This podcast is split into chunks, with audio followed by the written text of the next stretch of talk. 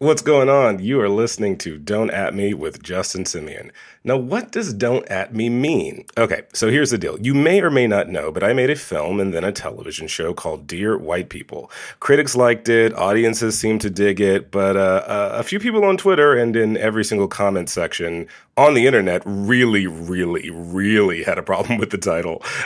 and that's actually where Don't At Me comes from. You see, Don't At Me is what you say on Twitter when you want to voice your own personal truth, perhaps a controversial opinion, and you don't want a bunch of random people jumping down your throat in your mentions, adding you. So that's where we get the name from. This is a safe space, if you will, for me and creatives and just people that I'm interested in to have a free flowing conversation, an unfiltered conversation where we get to let our guard down and tell our personal truth. You got it? All right, here we go. Don't at me.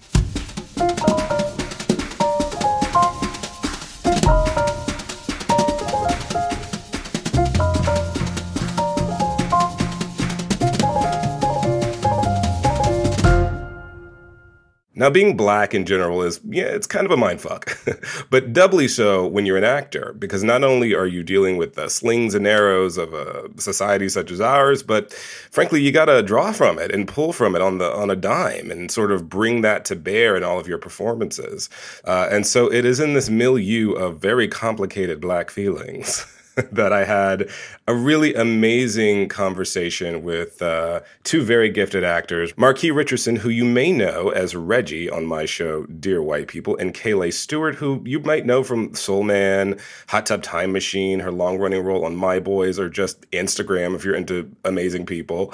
So I really, really wanted to talk to these guys, um, not just about their lives as, as Black creatives, but also how they transform into their characters. Now, Marque, I've gotten to see him do this up close uh, many times. He's an amazingly gifted person who really just embodies the soul of his characters, um, particularly Reggie, who I've obviously gotten the chance to work with him on. And now, Kellee, I just really got to discover her, her history and her motivations during the course of this interview. But boy, did I walk away completely inspired and uh, with so much admiration for her and uh, how she approaches her work. So, listen, without further ado, Let's get into it. Don't at me.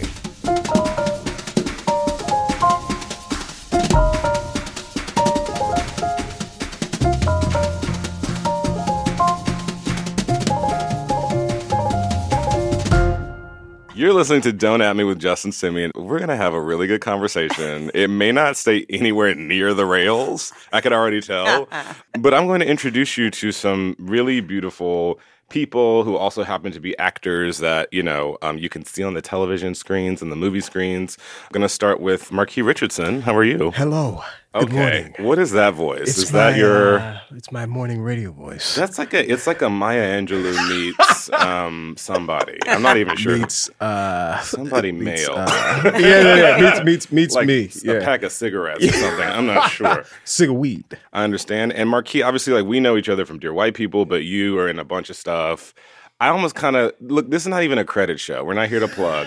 But if you ever want to, if you want to holla, talk about a certain thing, that we can absolutely talk about it. Okay. I'm also here with the fabulous uh, Kayleigh. hey, gets a who, star. Who, I, who we had to have a cover because I was like, I want to call you Kayleigh, right? But it's Kayleigh. It's Kayleigh. Okay, let me do an. O- I feel very Oprah today. Oh, okay? I, can I be the Gayle? Yes, okay. I feel. Well, I feel I'll be her. the tree. You the can be. Tree. You can be the tree that that Yeah. sits behind her often. Yeah. Um, but I just feel like you know, what are our intentions, guys? Like, I'm going to ask you about your lives, like how you got into this this business called show. I want to talk to you about what we all saw last night, Wow. uh, the Whitney documentary, which I think is very powerful and continues to move me. Um, but I, I, what did you come here with? Like, what's going? I walked into the middle of a very delicious conversation, so I'm just curious of what's on your guys' mind. You know?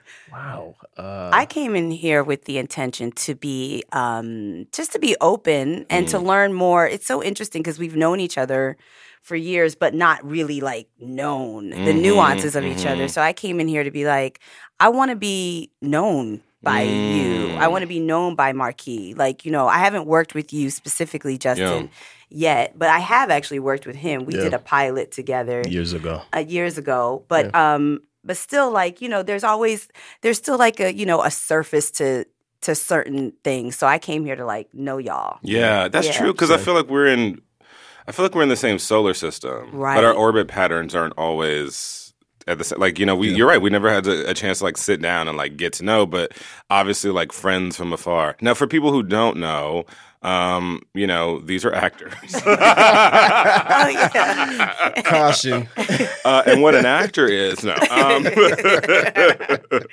uh, but let me see. I'm just going through uh, our list of our latest credits, guys. Um, you know, so you you know Marque from I don't know what you've been in. Um, Yeah, me just kidding. either. Well, It's all I a know you as Reggie from Dear White People. Uh, you've done a bunch of. Movies, uh, Stepsisters is a recent one a good that was pretty huge It's on that. I check, mean, it was a huge movie on Netflix. Yeah, oddly Uh, enough. Written by Chuck Hayward, who is a writer on Dear. I mean, it's very incestuous. It's a Black Hollywood thing. Chuck Hayward wrote it, who's a writer on Dear White People, and Clay. Uh, you know her from Hunter Gatherer. You know her from Guess Who. you know her from the internet. You know her from Instagram. You know her from like everybody's shows because she's always up on somebody's show. There's like there are like times when I'm literally like, wait, really? She in this as well? I just show up. Yeah, it's always a treat though. It's always a welcome surprise, mind you. Thanks. Um, so what? You know what? I, I just asked you like, where do you guys want to start? And then I started talking. Marque, what were your intentions when you came here today? Yeah, uh, to be honest, it was really to be honest and uh, be authentic and just like Kellee said, to dive into uh, each other. You know, Oh. a Super Soul Saturday. Well, listen, some of this Kinda they may not be able to catch on the microphones, but we're gonna do it. It's fine. Um. Oh, okay. I heard it. hmm Um. All right. So let's get into it. Why? Why did you? Why the hell did you choose this profession? Like, what is wrong with us that we decided to be a part of the entertainment industrial complex? It chose me. Yeah. I will definitely say it chose me. Just like every person, we all have a complicated upbringing to a certain extent, no matter how great it might be. But I grew up in Pennsylvania, one of two black families in an all white neighborhood. Mm-hmm. And um, my parents are from West Philadelphia, born, and raised. Yes, playground. and it wasn't so great. So mm. they moved us to the suburbs because they wanted to make sure that we were like safe, you mm. know yeah, the Fresh Prince story. the Fresh Prince story being and and so but my mother never actually furnished our living room. And it had those mirrors on one wall. Whoa. And yeah, we we- yeah, that house was like bought in the 70s where like, you know, the mirrors were on the wall with like the the ornate Yeah. like gold Uh-huh. buttons to hold them yeah. up. And so when I was a young kid and stuff would happen to me when I was 4 or 5 and I would throw a temper tantrum, my mother would put me in that room that wasn't furnished. Mm. the glass. The glass, cage. yeah, the, yeah, exactly. And Your so she would autobiography say, has already has amazing. amazing titles. I don't know what's in it yet. I, Glass this- It's actually called. I actually am starting it. It's called My Life Without Panties. Oh. It's a whole Hey. nother podcast. well, that's brilliant. Thank you. I you. do want to read Yeah. the glass cage though. yeah, okay, I will Glass get into Bird. that. Come on, Maya. But she put me in this room, and so she would say, "You can throw your temper tantrum in there, Mm-hmm. but when mommy Oh. comes back in here, it's over." Because you know, a black mother, she don't say much. It's like that look, and it would be like it's over. Yeah. And so I would say, okay, so things would be happening, and I would always be put in this room to throw the temper tantrum. And eventually, I just got tired of screaming and yelling at myself in the mirror. So I would start to hmm. talk to myself. Hmm. wow. And before I knew it, I was doing monologues to myself. And then I was singing to myself, and I'm doing shows.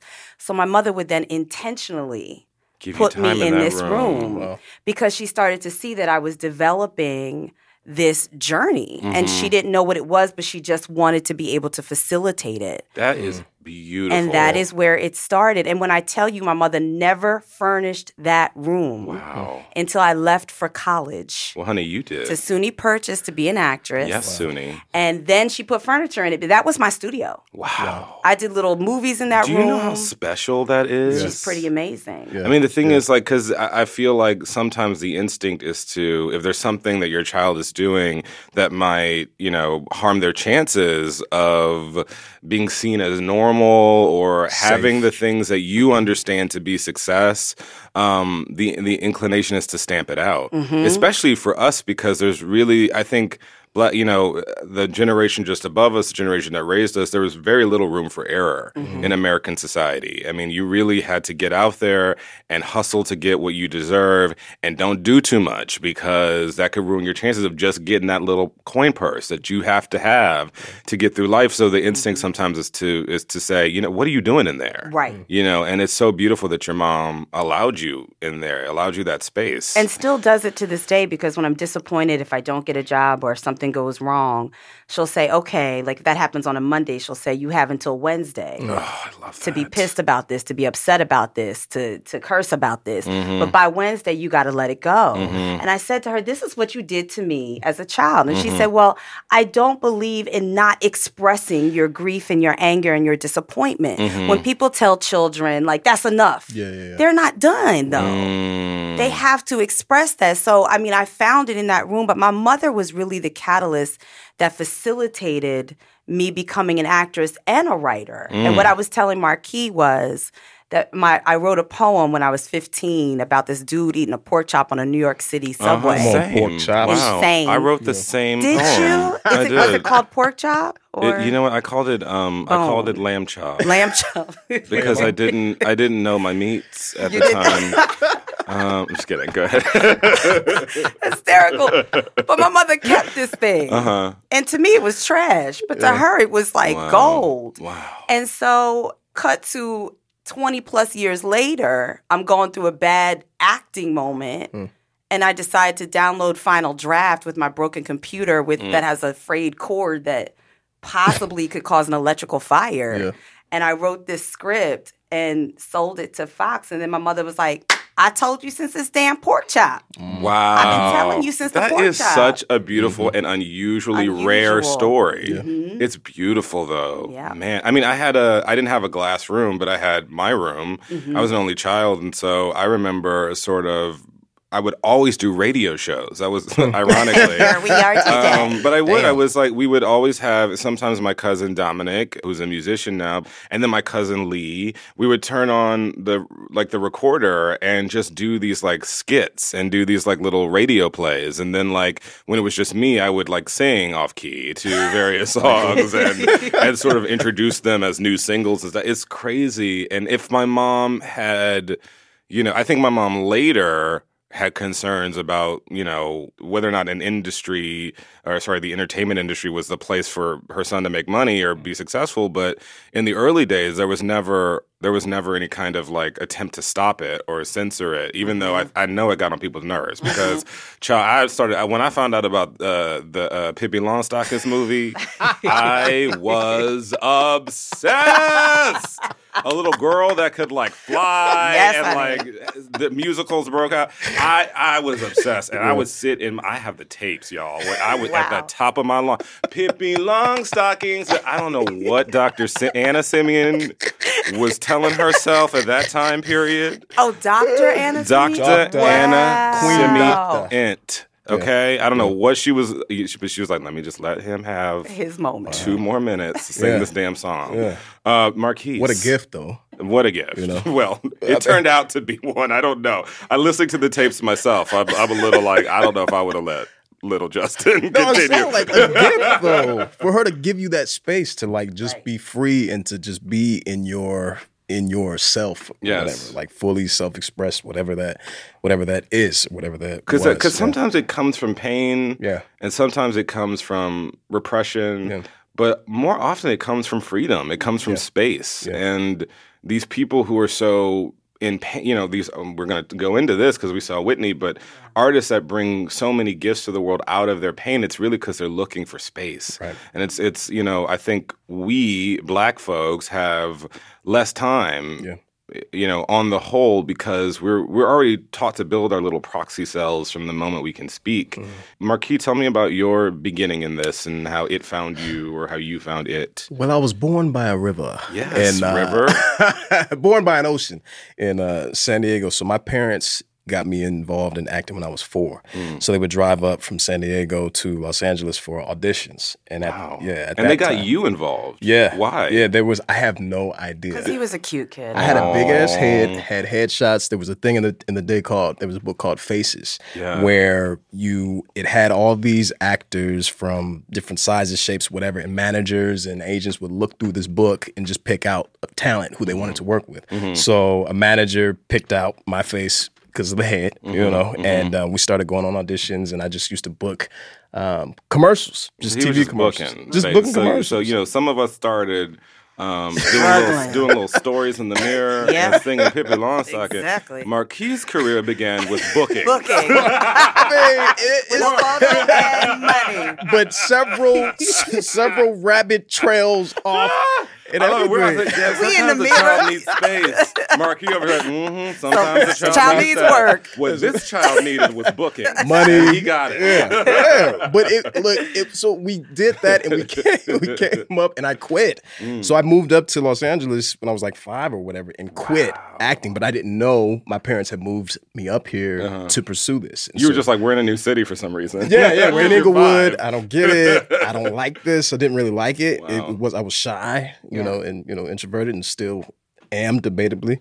Um, you are. Yeah, but That's I fine. quit. It's fine. It's okay. I think we all. I'm definitely all an introvert. We The- Yeah, you- it's like- this grig- this version of me is a version. Whitney. I'm the first to say. But go ahead, go ahead. Yeah. Um, and so I quit, and then for whatever reason, wanted to start back up again when I was 12. Because I think I just remember getting like playground cred, telling people, "Oh, I used to be in TV." I'm like, no, you didn't. And then I was like, yes, I did. And then I had bookings. I had bookings. I was booked. I was booked and busy. I had checks. You know, it was a thing. And so I started back up again when I was 12. Started doing like I was a video hoe. Um, Okay. Music videos, sky's the limit with all the little kids when they. Uh, That's you know, awkward to call them video hosts. Video hoes the children. It's not you know? inaccurate in some spaces, but I'm I'm uncomfortable. And Me too. it's not even noon yet. It's not. Um, close. Um, so that, that happened. Uh, still continued to do commercials and all that kind of stuff in high school and throughout whatever, applying for colleges and you know helping my family with money. Um, that was an interesting time. Um, but then started booking TV and film my junior year of college. So I went to USC for business and public policy planning and management. Really? Yeah, thinking that I was going to come out, you know, and be a consultant for like Deloitte and Touche or something, and because this business was just a hobby. For Yeah. Me. Um, so there was a week when I was a junior in college. I booked two shows, drama and a comedy. It was like Seventh Heaven and Bernie Mac, the same week. And um, when I was working on set with Mr. Mac, Bernie. Bernie, RP, Miss him. miss him. May he Um, rest, may he y'all. rest. one of the ancestors now. Yes. Yeah. We we had a conversation and then he was like, Where did y'all get this kid? Um, he's phenomenal. I looked around and I was like, Who you talking about? And he was like, You. And I said, Oh. That was the first time where I actually thought, oh, maybe I could continue to to do this. Wow. You know, that was a little nugget for me. And so I said, okay, I'll, I'll dive further in into this business or whatever. So graduated, had the opportunity of learning Arabic in Egypt for this program that would probably lead to like some CIA shit, whatever. Wow. Or intern at a management company, um, a talent management company for free, whatever, no money at the time. I did that, chose the internship so I could learn the business Oh, of we've it. done the same thing. I was. Yeah. I used to be an agent in New York. See, Yeah, I was a I was in publicity. Ooh. For, uh, it was like a whole other life. Yeah. Yeah. but it, I feel like it gives you such a perspective. Oh, It does. Oh God, it you does. know, yeah. Mm-hmm. and such a helpful perspective in terms of the business, in terms of what you need to continue to do, like Mm-hmm. to just do what you want, you know, make it. And so that internship led to uh, internship with Will Smith and them, um, their production company. Will Smith and them, Will Smith in- and them. who- and them, who? The, I the Smiths and them. I don't know who those. I'm not familiar. So. No. Yeah, they, you know, small little family. Um, you know, there'll be something one day. Uh, I love them, but again, that was like grad school for me, and then just continued to you know dive into this with Dear White People and other projects, and with you, uh, the pilot that we did. Yeah. What was the name of that pilot? Which which name? It was- there you go. you had a couple. the had a the couple pilot names. that didn't see the light of day. the Penis Oh. Chronicles. they So, hop in. It was called the Penis Chronicles. that was a working title. yeah. I'm sorry for it what, was. what was the Skinner what- Fox. It was Fox. Oh, so the two oh And we did a scene in a Okay. bathroom Yeah, together. we did. We- Yeah. In a stall. in a stall. And you're sure this was a television it was production a company television that went production ahead? company. Okay, we were on the Fox They said it was Fox, but it might have been Fox Tales or something. Okay, okay. And we both said yes to it.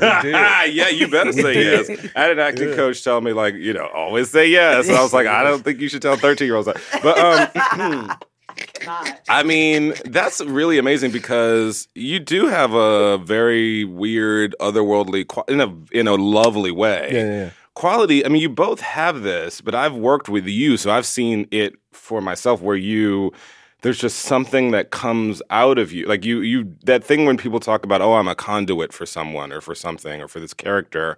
I mean, there's like a physical. I see it happening with you. Like you open up and someone steps out. Is that what it feels like to conjure or to you know be these characters? Uh, for me, it does. Um, and that is, I mean, Kellee, I'm, I'm sure you feel the same way. It's, um, it's, it's, I don't know how to describe it. It's just more than um, me. Mm. And I'm, I'm aware of that. Like once you're in the flow Mhm. of something, whether it be writing or whether it be, you know, in character or whatever, directing, whatever, you know it's not you. It's not you. Now I have a question. I have a question. Yeah. When these, when you feel this opening up to something bigger, does it feel like it's outside of you? Is it other parts of our brains or our personalities that just don't have space in it? Like, what do you think it is? Does it feel spiritual? And this is for both of you. I'm just um, curious. For me, it de- it definitely for me feels spiritual, but it Mhm. also feels like something that you can't really control or even even really articulate in fully. And I Mm-hmm. say that because you know the the uh, we learn the craft of acting, we learn the skill of acting, like we learn you know speech exercises and and vocal exercises and all that kind of thing. But when you it's almost like ingesting food. You know when you ingest the language, the spirit, the world, the intentions, the nuances and complications of something that's on a page, and it then mutates because you have because you artistically are able to allow yourself to be vulnerable enough to dismiss your own judgment point of view mm. and life that proxy to self. yeah, that proxy self to actually facilitate a space for not just the character to come through but for unexpected revelations to happen through the mm-hmm. character. Mm-hmm. You know i always feel like if i'm you know and it's one of the things that i actually learned again i'll bring up my mom when i did guess who with the incomparable bernie mac who mm-hmm. was who facilitated me getting that job actually to be honest. But my mother came onto the set and it was a comedy obviously and i had been trained in drama i had some tragedies in my life so i was always able to cry mm-hmm, on cue mm-hmm. um, Because it was about recall for you then. yeah, it was about recall for me mm-hmm, then versus it being an authentic Mhm. exploration of something new happening in every Being moment. present as opposed present. to like pulling from something in the past. Okay, I get that. And so the, my best act, acting teacher being my mother. So she's on set. She's at Video Village, sitting next to Kevin Sullivan, who directed it. And it was my character's opening scene. And I come in and I say, "Oh my God, are we being audited?" And they mm-hmm. laughed every time I did the scene. And it's mm-hmm. Bernie, Ashton Kutcher, Zoe Saldana, all in it. So we're on like the third take. They laugh at the exact same places, and I'm just hitting the Yeah. exact same Yeah, thing. yeah, yeah. My mother says, "Why y'all laughing?" First of all, I'm obsessed.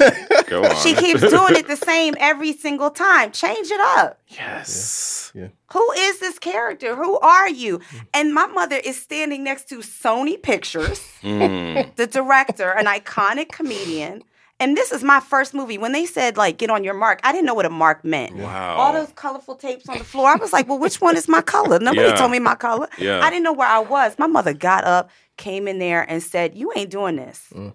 Wow. What you're not going to do is just repeat yourself just because you know where the laugh is. because That's you're not, in the moment when You're you not do in the moment. You're, you're in the performance. Exactly. Yeah. And in that embarrassing, colossal, embarrassing moment, I learned how to really be. Mm. I won't even say be an actor. I learned that in school. Yeah. hmm I learned how to be. Because there is a craft to it. Yeah. Yes, there is. But there also is a there's another thing that you can't learn. You have to either be snapped into it or Right. have access to it, but it's the ability to be present yes. to whatever is happening in that moment. And you know, I you know, I I studied acting as a kid and you know I, i'm really grateful that i get to sort of use all that i learned as a director because when you said vulnerable to me like there is very few things more vulnerable to me in this industry than an actor. Mm-hmm. Um, especially an actor that doesn't write or an actor that doesn't mm-hmm. produce and that's not any shade. That may not be someone's calling to do all those things but i worry for those people because you really are at the mercy. I mean you you kind of have to go out into the industry almost like a piece of cattle or Yeah, mm-hmm. something. Lamb. yeah, For and, sure. and hope that whatever it is that you're bringing to the table is what someone wants. And, and I mean, it, the most I have the most fun in auditions, but it's also heartbreaking because I always end up with a plate full of talent. People that like are giving me so many interesting things and I can't use them all. Mm-hmm. And it's not because they did a bad job. Mm-hmm. Sometimes it's just because they didn't fit the vision of the story that I particularly have at this moment, which is so can be arbitrary to the actor. Um, but to go through the rejections and the mm-hmm. acceptance, but then someone trying to change you, and then you have a bad experience, but then you have a good one. It, it, it strikes me as one of the most vulnerable things to do. And, you know, some people respond to vulnerability um, with drugs or other things to sort of cover up that little special thing and keep it safe. And some people respond by leaning into it and going, you know what, life is, I'm going to embrace the mystery of life. And I don't know how to do that at that level. I, I really have a lot of awe and respect for both of you, not just because you're really talented, but because you're able to live a life and make a life out of this thing. Like, mm. when did you learn how to do that? when did your mamas teach you that? Because uh, let me tell you something, I don't know how to do that. Yeah. but I think you are doing it though. I mm-hmm. think like as an artist or whatever, the you know just living your life and being true and being vulnerable and leaning into that is what continues to make us greater as people mm-hmm. first, and then that I think transmutes into the work.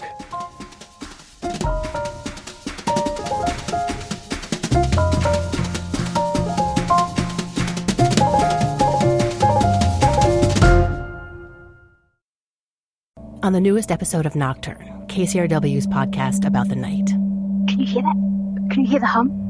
I woke her up and I said to the wife, Can you hear this noise? And she was like, What noise? And she couldn't hear it. Mm, It's like a truck engine idling, and when you open the door to see that truck, it's not there. all over the world, people are kept awake by a low frequency sound with no explanation. That's on the latest Nocturne, wherever you listen to podcasts.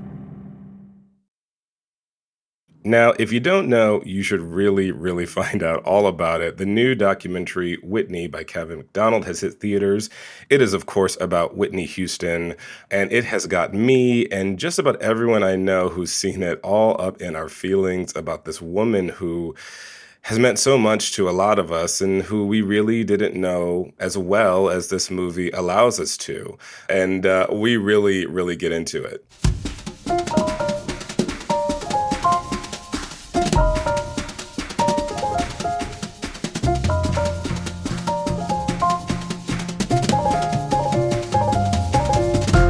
Uh, you know, I'm so I, I'm I'm having a mo- I'm having a minstrelsy moment, and this this is these are not related topics, but this is me gearing up to segue into Whitney. Whitney. Um, but I, I'm really into minstrelsy right now. Like I'm really like I, I've been reading Tom's Bucks, Coons, and Mammies, that book uh, by uh, Donald Bogle, and um, I think part of it is because there's a connection to that tradition that I there's just something in me that needs to learn more about it. And what I find so profound is that entertainment has always been one of the very few areas where white people were interested in black people. Uh, you know, when we were slaves, the only the sort of black people showed up in the popular culture through minstrelsy. At first, white performers playing these very very strict caricatures. I mean, there it really was like mammies, mm-hmm.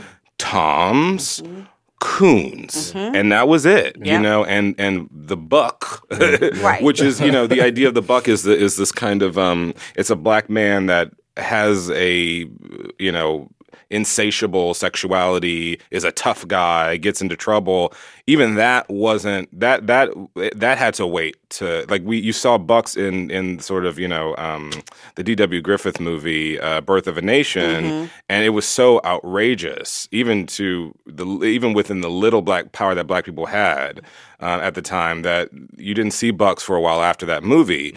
Um but i just it was the only way we could get in. And so those first black minstrel performance, performances at the time felt so revolutionary because to us we're still we're watching that stuff and we're like they're just playing the game. How dare they? You mm-hmm. know that's the indignation one would feel. But at the time black audiences were like oh thank god there's like a mm-hmm. human in there. Mm-hmm. And yeah it's still a it's still a coon Right. but at least there are th- there are flavors in there that look like life. Yes. and I'm I'm just really interested in in our as a people, our sort of like us using entertainment almost like a Trojan horse mm-hmm. Mm-hmm. to bring ourselves into the culture. I mean, do you think about that? Do you think about where you sit uh, in relation to all of that? Because it all has echoes. We all still have Tom's, Coons, Bucks, and Mammies. They look very different, and they mm-hmm. are sometimes written in dazzling ways and have really beautiful cover-ups. But those those caricatures are very much in our culture. Do you think about that stuff? Like, how does that hit you? Like, how does that affect you?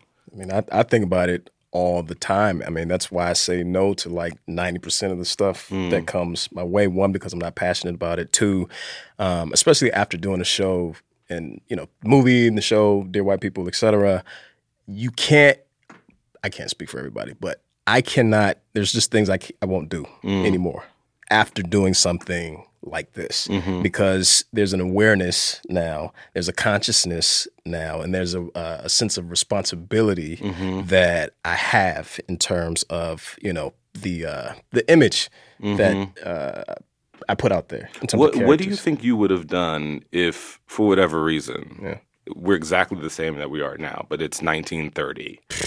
I would have been.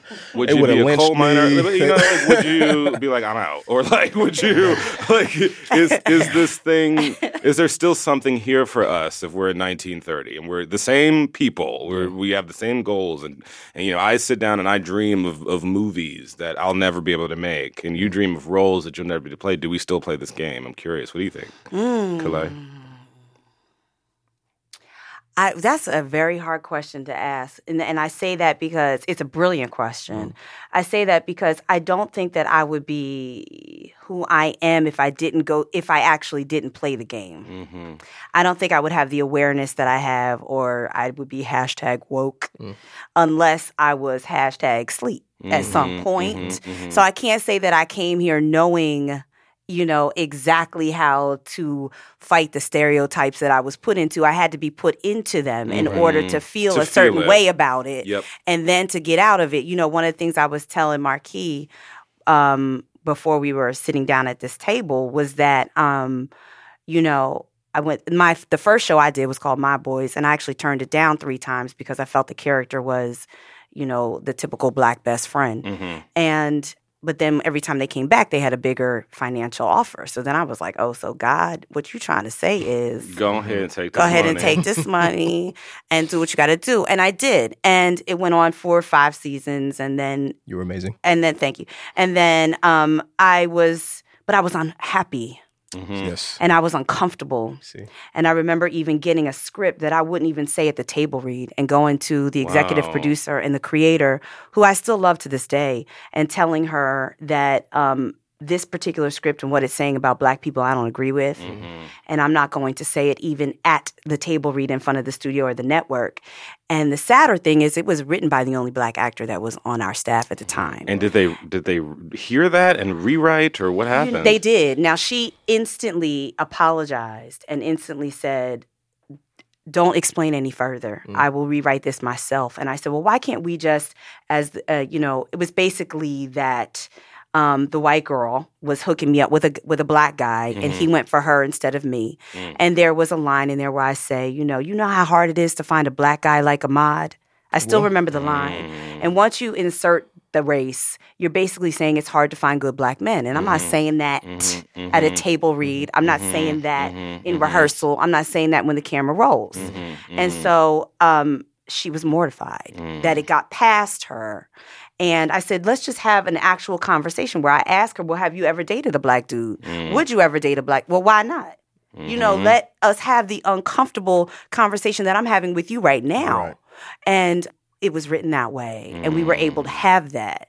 Um, but it wasn't always well received by the cast mm-hmm. completely. Some people got it, some people didn't care, some people didn't whatever. Mm-hmm. You know, I was the only black girl on the show. And mm. then I became the only black girl on a lot of shows Yep. after that. Mm-hmm. And so to your because you to your because you proved that you could handle that particular mantle, and, the, and the industry always wants more from us of that you've shown that you. I mean, that this is true of the industry in general, but really Right. true for us. That if you s- tell them that you're good at a thing, they're like, okay, great. Well, here's more pie. Right, here's more pie. Eat more but pie. then you're still feeling like shit eating the pie. You're like, Mm-hmm. this pie is making me sick though. You know, and then it got to the point where I would say the no. But I had to say yes before I understood what the no ha- what the no would mean Mm-hmm. and what I would have to do in order to switch that no into my yes. Yep. And so then I wrote the show Black Best Friend, BBF, which I would have Mm-hmm. never been able to write had I not gone through that experience. So to your question, you know, who would I be? I wouldn't be able to be, you know, even though I sold the show, it didn't move forward in, in a pilot at Fox, but you know, it still could have a life. I wouldn't even know how to create that that narrative hmm of because in the show I hijacked the camera from the white girl. I'm basically a glorified extra in the cold opening, and I literally take the camera to say, you know, You're gonna pay attention to me. You're now. gonna pay attention to me now, and to to go into the nuances of my life. And so I wouldn't be able to have that. I wouldn't be a writer today Right. Yeah. had I not said a yes to a stereotypical thing. Right. Right. That made me so uncomfortable that I had to say, You Hell had something no. to write about. Yeah. And it's you know it's it's beautiful because that's a beautiful story and and it's I think it's a lesson for other actors, other performers who find themselves in, in positions that are uncomfortable. Because the truth is, is like we are in a very unique time in our mm-hmm. culture where we might be able to use that Right. uncomfortableness mm-hmm. and turn it into something. We have to use know? that Right. uncomfortableness Yeah. and turn it into something because when we don't, that uncomfortableness turns on us. And you know, and speaking of the uncomfortableness turning on us, segue, you know, we just saw Whitney, the new documentary that is, I think, really amazing, kind of blows the roof of any other so far portrayal of her life. And what's so powerful about it is that it really it, it had a lot of access to footage and behind the scenes moments you know just her friends just videotaping each other. So you see the real real. You hear that voice in in spaces that you'd never heard it in before. I mean you, you hear the voice before it was so-called polished and ready for prime time. You hear it after. And you know there are lessons that Whitney had to walk through that she was the first to walk through. Mm-hmm. And there wasn't a happy ending because no one had done it, but we had to all watch Whitney go through it before we could have those experiences in our lives and go, mm, I'm going to make a different choice. Because at the time, she was just making the best choices that anyone probably would make at that time. Right. What she knew to do. So talk to me about how that movie hit you, because I, I can talk forever about how it hit me. But you know, Marque, I'll, I'll, I'll kind of turn to you. You know, Kellee was just talking about that thing that turns inward, uh, which is what I kind of took away. But what did you, what, what, what were you picking up that that movie was putting down? Man, um, what a case study. I Mm-hmm. feel like, and I feel I feel weird even saying that. You know, the the term case study because at the end of the day, this was a human Mm-hmm. that I feel you know we're all responsible for our own journeys and whatnot, but it didn't seem like anybody was really there to take care of her. Um, and with the family and whatnot, they were just doing what they knew how to do. Yeah, You know? every that's the thing about Right. the movie is everyone is doing Their best. what they consider to be their best, Right. And we can judge them now, but but We we have we have the benefit of hindsight. We have the benefit of knowing what you know happens to you when you start doing a lot of coke. And at the time, people didn't, Didn't know. know. Yeah, They it's really like drinking coffee. Right. Like, and, and- but but I think I feel like we we can't judge them Mhm. because we we still yeah that documentary presented you know another view that blew the top off of my head, but we still have no idea. What part blew you? Like, what part surprised you the most? I would say the thing. I mean, this is, it might be kind of weird, but just the idea that her and like Michael Jackson could be in a room Oh my God, and that not moment. say anything that moment. because they got it. that moment.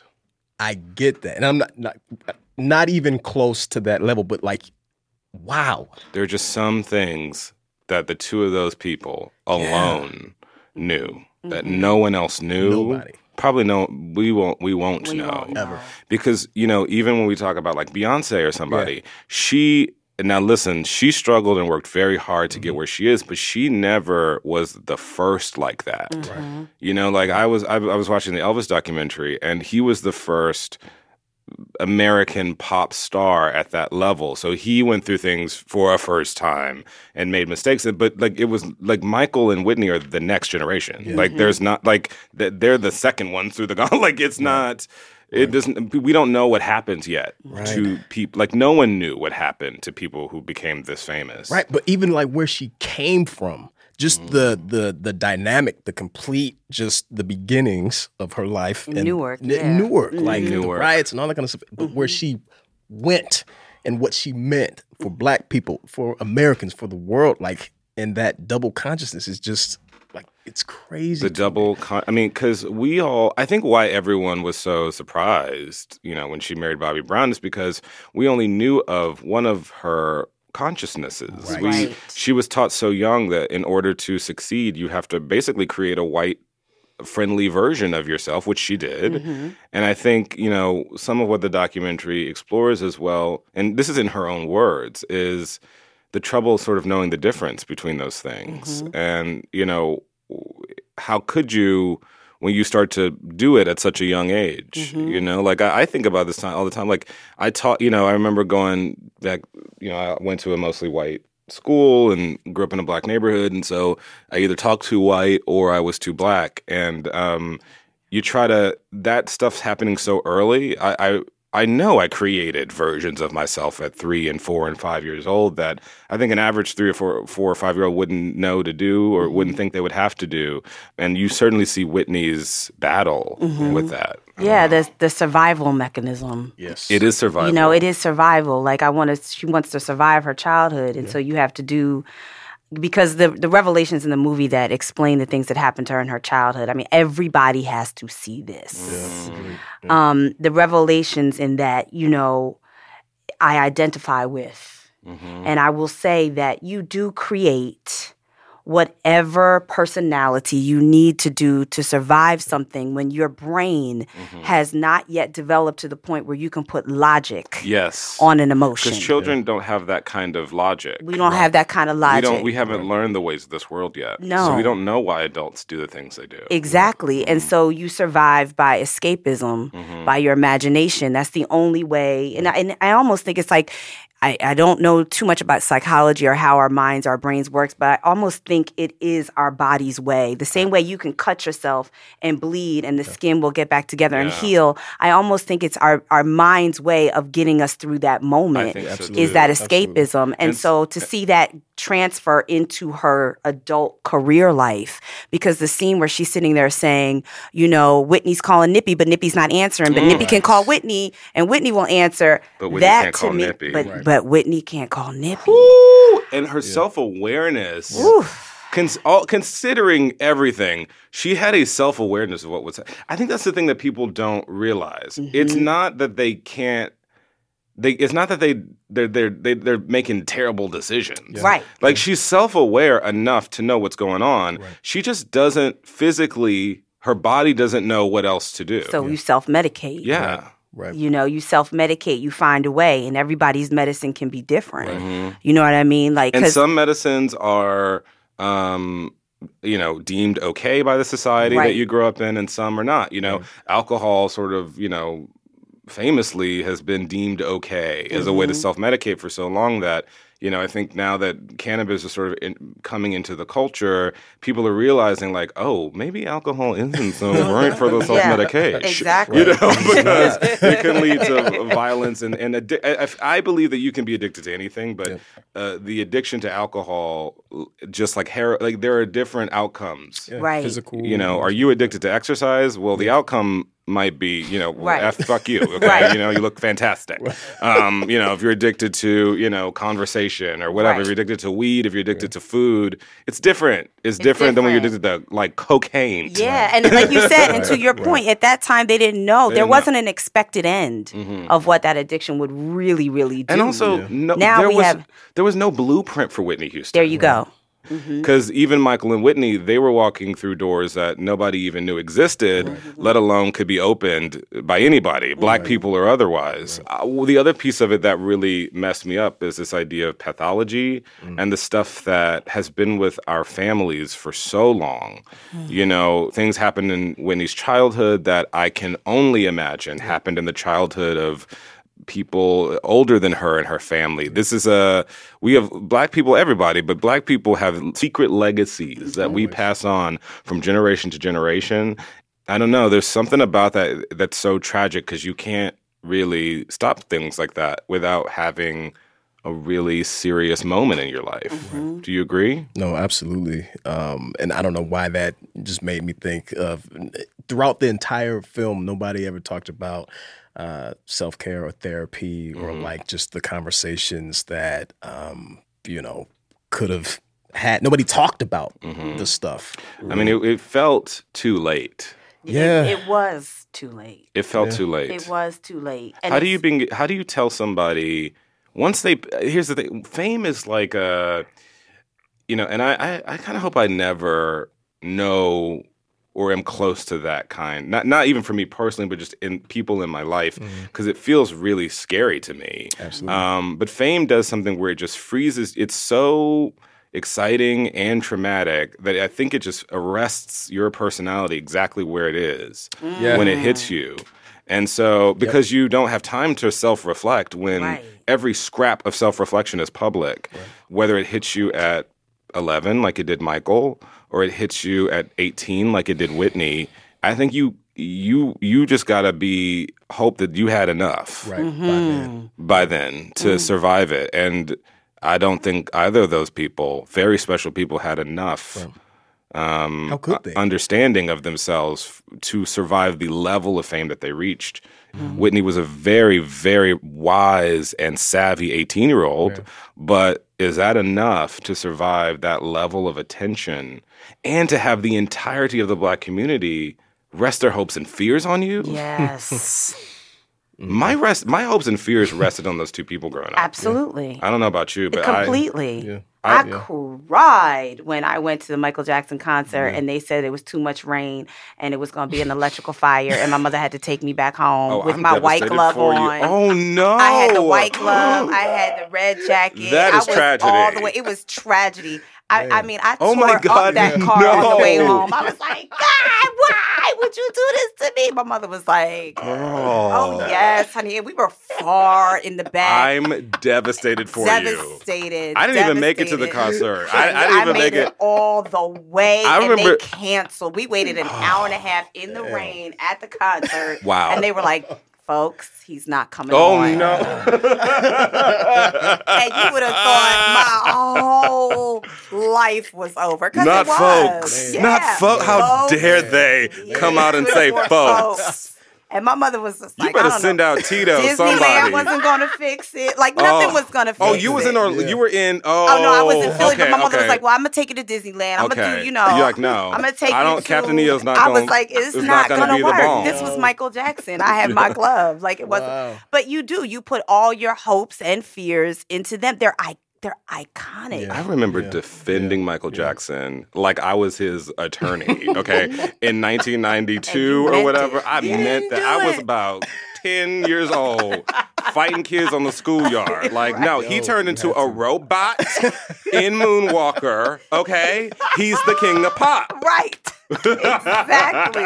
I was having these conversations. Yes. Uh, yes. But and, and, you know the thing about it too is I feel so I feel implicit because we didn't know Yeah. what we were doing. We were cons- the thing that's so great about the documentary is it mashes up moments of her life with um, moments from the culture, be it like you know things that the presidents are saying or wars that are on TV or commercials that were popular, and it it you realize that this life that is happening is happening because we all just want to consume it up like popcorn and like Pepsi. Mm-hmm.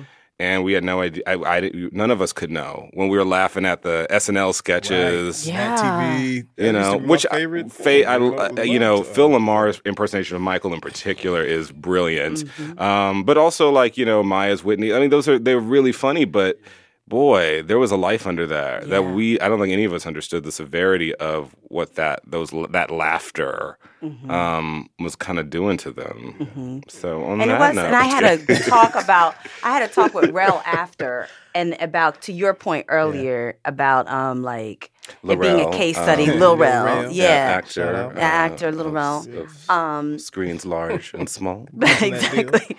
But to the case of you, you, you calling it like you know, it's um almost like a case study Yeah. that we do need to take care of each other.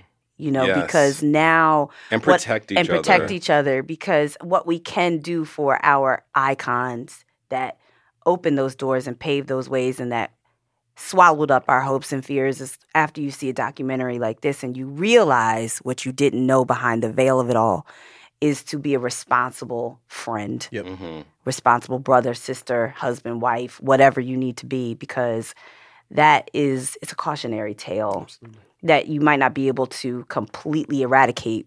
Yeah. Um, Well, it's also for me. It's like when I meet a Kellee or I meet a Marque. Like it's not just about co- doing cool stuff with each other. It's also about taking time to pour into each other, to listen to each other, because it is it is tricky. And you know, listen, it's not a black and white thing. But I will say for black artists, because we are still occupying a space smaller than one that would represent parity for us in this country or in this world. We don't have the systems and the structures that I think white performers have because they've been at it for longer and there are these legacies, there are these funds. Right. You know, there are people who are basically like grandmothers and godmothers and godfathers in this world, and there's so many of them. And for us, we have a few Yeah. but you know it, not enough to reach everybody so it's important you know i think i've always felt that when i encounter really special people not only to try to make work that allows them to give something beautiful um, but also to like let's chat afterwards and let's are you cool? Like are we Yeah. all cool? Are everyone's all right? cool. Yeah. everyone's cool right? Okay. Because they didn't have that man. Yeah. they just had each other. Um, michael and whitney at the end. And sitting in a room not having to say anything. anything.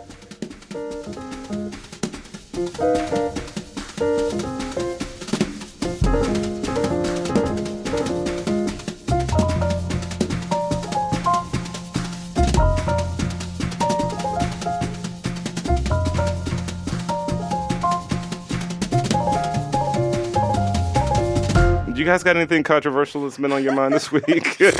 Ah, shit. I wait your think pieces, uh, America. oh man, uh, I don't know. I don't have anything that I've been thinking. I try to stay out, not necessarily stay out of the controversy. And uh, my mind is on a whole bunch of other things. But I remember I got in trouble once, air quotes around trouble, because I posted something on Instagram, copy and copy and pasted something about, um, you know.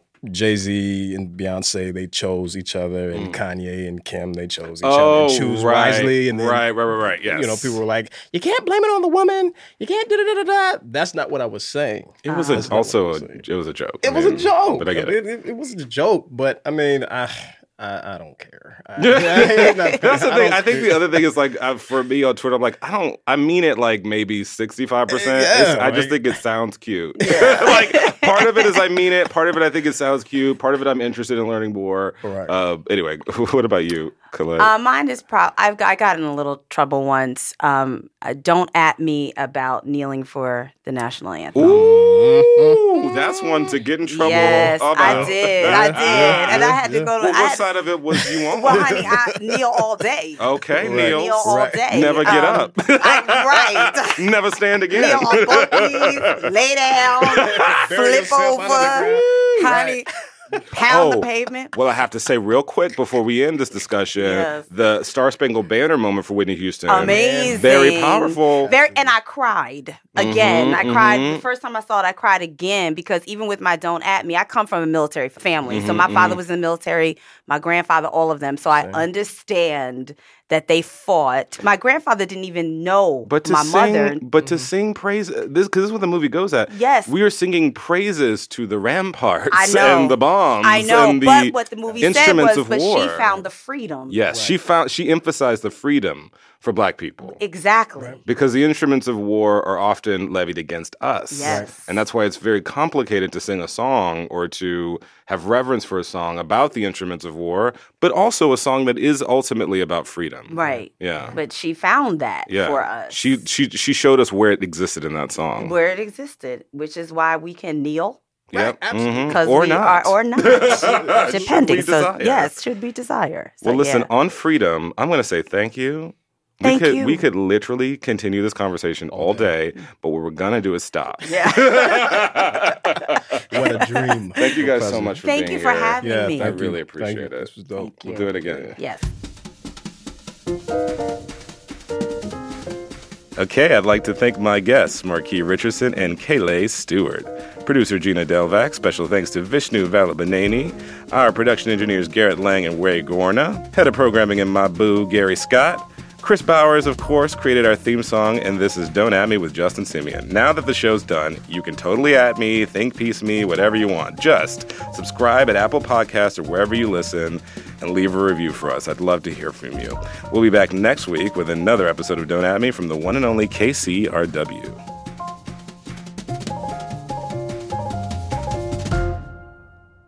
Support comes from the California Department of Public Health, raising awareness that smoking doubles your risk of getting respiratory infections, including coronavirus. For how to quit now when lung health is crucial, go to tobaccofreeca.com.